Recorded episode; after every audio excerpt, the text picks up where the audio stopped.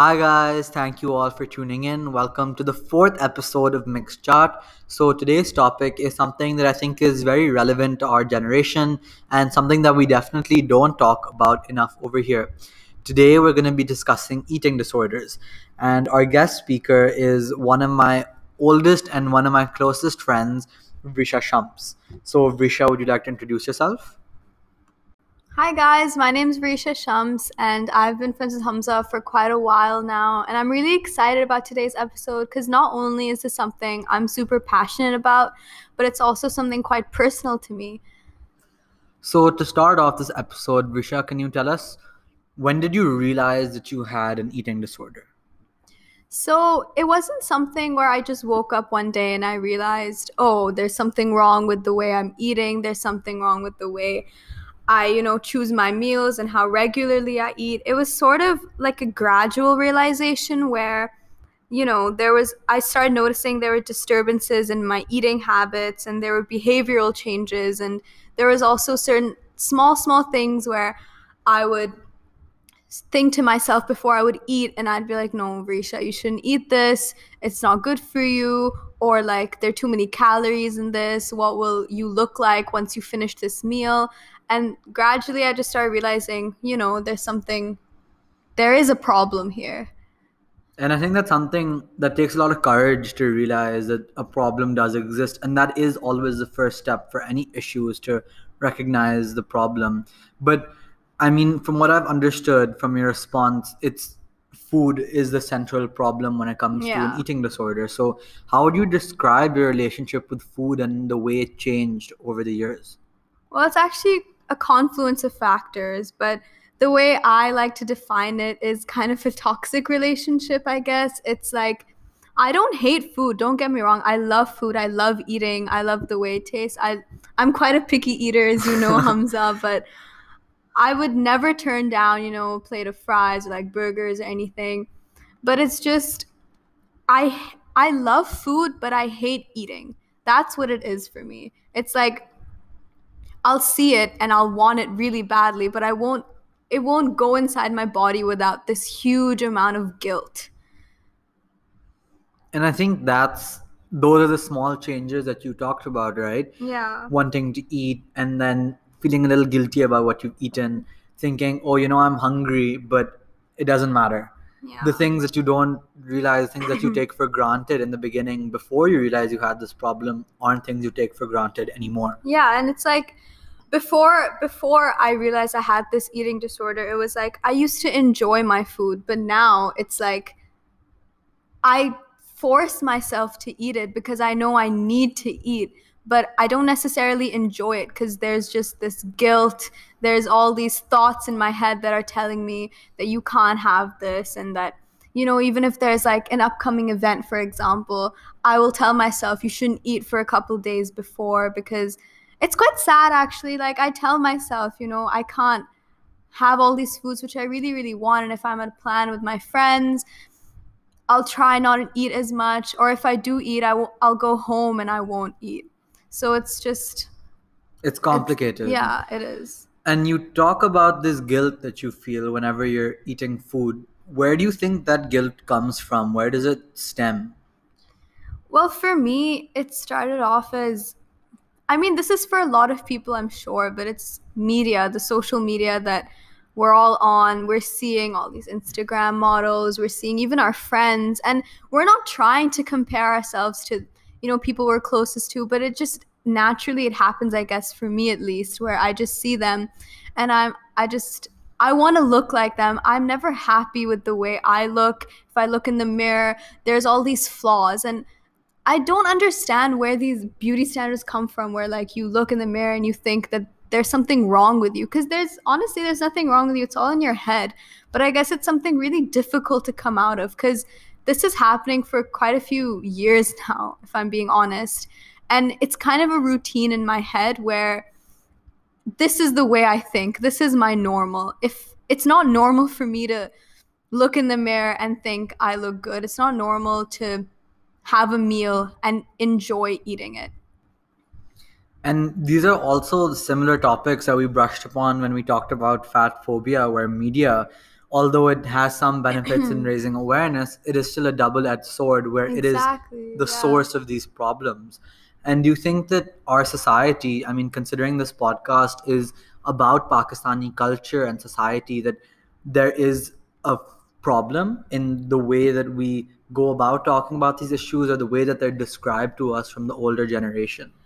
I think that's actually a bigger factor than social media, because we're surrounded by our parents, our elders, our family members who just, they don't understand. And it's not necessarily their fault, because they've grown up with this mindset that skinny is the beautiful and that, you know, you have to have that hourglass figure. And it's just these little comments that we get from our parents. And if we go to like, you know, dawats or something, and our aunts and uncles, they comment on our body. And if you come and you look a little chubby, they don't say that. They say healthy. They use the word, oh, you're looking a bit healthy. And I don't think they realize that comes across as hurtful, but it really is. And if you come and you look quite, you know, you've lost a lot of weight, they compliment you on it. They don't, you know, say it out of place of concern. They associate losing weight, looking skinny with happiness. Yeah, exactly. And I think a lot of people with eating disorders think that once you reach your goal weight or body shape, you will be happier. But honestly, there's this thing that comes with, like, your body dysmorphia will never let you feel happy with the way you look, no matter what. If you think you're at your goal weight, you won't be. Like, for example, I remember a few years ago, if I looked back, I would think, wow, like, I looked so good. I looked so, you know, I was so fit. My diet was perfect. I was working out so much. Why was I not happy? And I remember back then, I wanted to continue losing weight, even though now I would kill to look like that again. And I mean, I remember what it was like before. And I mean, it's amazing how much better that you've become since then, and how far you've come. Thank you. So you're here talking about this problem, and it's something that there is awareness campaigns about this. You see it on social media. Even here, it's not the biggest, but there is some awareness about it. But from what most people see, it's usually women who come and talk about their experience with body dysmorphia, with eating disorders, and you don't really see men talking about their experiences as much, at least over here. Now, do you think that there's more of a taboo towards men coming out about it because of the whole masculinity toxic means masculinity? Yeah, no emotion. Exactly. I feel like that a lot because, you know, women are more, I mean, I'm not generalizing this, but I'm just saying that it feels easier for women to come out with their emotions because there's not this toxic masculinity around them. Whereas like men and guys, I'm sure for you, it's difficult to come out with this sort of stuff because it's just seen as you being weak. Yeah, it's like you being weak and you not being able to control your emotions, control your thoughts. Because with men, it's like, oh, you know, their friends will just brush it off. Like, you know, just go to the gym, just work out. It's not that big of a deal. And I feel like it's really difficult for guys to come out with this stuff and share their stories because they feel like they won't be understood because there's just such a lack of other guys coming out with this stuff.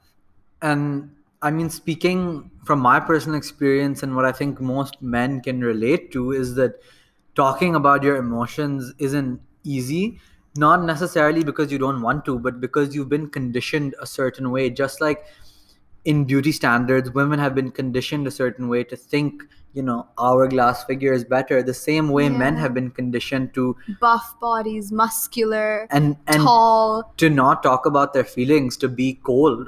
Yeah. That's what you're taught growing up. Men shouldn't cry. It's things like these that you don't realize have effects. But when it comes to things like this, things that are genuinely important for your health or for the people around you, this is when those small things plays out, those conversations that, you know, you take as jokes when you were a child or that you do with your friends, they do have an impact on the way you think and the way that you are willing to deal with your own trauma or the way that you're willing to deal with something like an eating disorder, for example.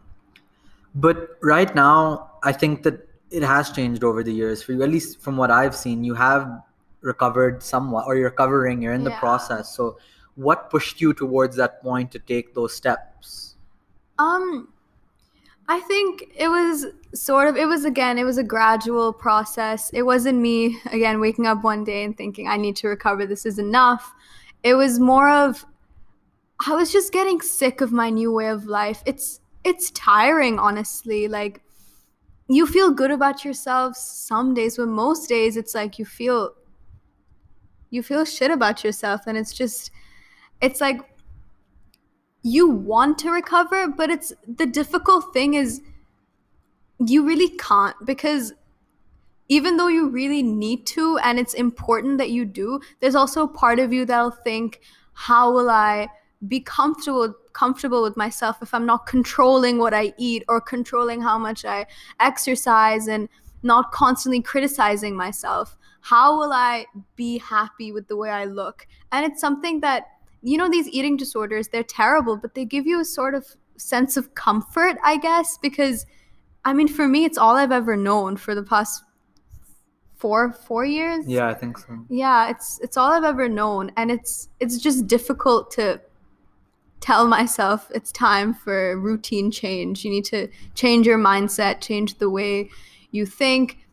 But and that's scary. Like, it is changing scary. The way your life has been for your most formative years. And exactly. I think that's what most people go through, because I mean, it's like any habit, you do it for so long that it feels normal, and that changing feels abnormal. I remember, and that's scary. I remember I was talking to my friend actually just a week ago, and I was telling her how, you know, for our graduation that just happened, I was telling her that, you know, I'm not going to eat for a while because I just don't want to bloat. I want to look good in my outfit. It's quite tight, so I don't want to, you know, seem, you know. So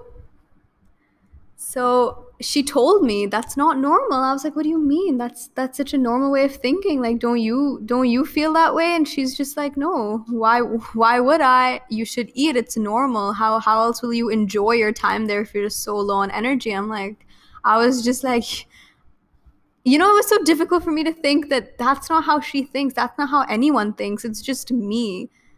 And it's just sad that I'm kind of alone in this. But I guess that's why I don't want to be alone in something anymore. I want to be normal, I guess.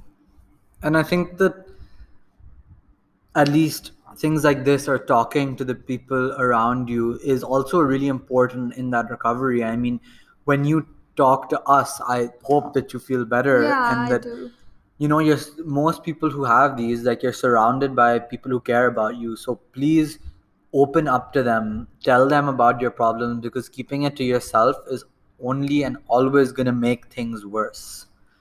But talking about those situations, how would you say is the best way to be there for a friend who has similar problems? Because, I mean, you can't fix it. Because obviously you're a child, like, in generally, you're just a person, you're not a doctor, you're not an adult, and not everyone can tell their parents, not everyone can go to a doctor. So what can friends do? I think what your friends need to realize is that we're not coming to you for advice. We're coming to you out of a place of comfort. We just want to tell you how we're feeling, how we're struggling with our eating, and how it's just difficult for us. We're not looking for solutions necessarily. We're just looking for someone who'll be there for us, someone who will listen, because it's not our friends' jobs to fix us. It can only be us, you know? And I feel like if we're with our friends and they're aware of the fact that we do have a problem with our eating, we do have an eating disorder, it's also difficult that if we say we're not feeling like we want a snack and they push you, they're like, no, eat, why aren't you eating? And they know we have this problem, but they continue to tell us to eat. It's just like, I mean, certain times it's necessary to help us, because if we haven't eaten in a while, it's appreciated. But usually you just need to know that it annoys us more than it helps us, because it's not that we don't want to eat, it's just that we can't. Like, sometimes my body genuinely just rejects food. Like, I put it in my mouth and I can't have it. I can't even put it down my throat. So it's just, I feel like they don't understand that, and you should really try and be considerate, because it's something really difficult, and it's not just like, eat, why aren't you eating? It's not that big of a deal. It's genuinely really hard. And I think that is the perfect way to end this episode. Don't try and fix them. Just be there for them. Exactly. And that's all you can do. And then you just hope that they will take the right steps themselves. It's a personal journey. Yeah. And also, if anyone here is listening, shares my, problems or experiences, you're always welcome to message me or Hamza. We're here for you. And I know how to deal with this. I mean, I try, my best. And I can help you, and even Hamza can help you guys. Yeah, please, if anyone is struggling, always reach out. Reach out to us. Some of you may not even know me, but that's better, if you don't know them, it's easier to open up to someone in a way. So DM me on Instagram. The Instagram is @mixedchat. For everyone listening, go follow it. I post updates there and different behind-the-scene episodes. But thank you all for tuning in. Thank you, Varisha, for being part of this episode. Course. And we're going to be starting the Q&A session now. So we've gotten a couple of questions. I put an Instagram story out.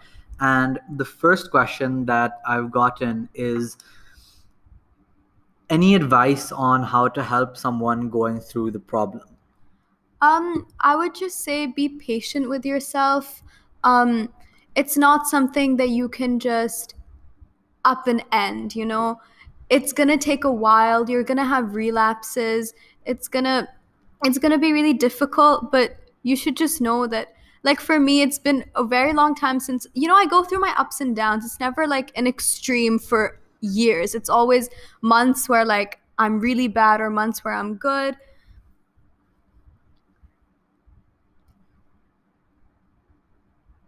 For the second question, he's asked about physical issues.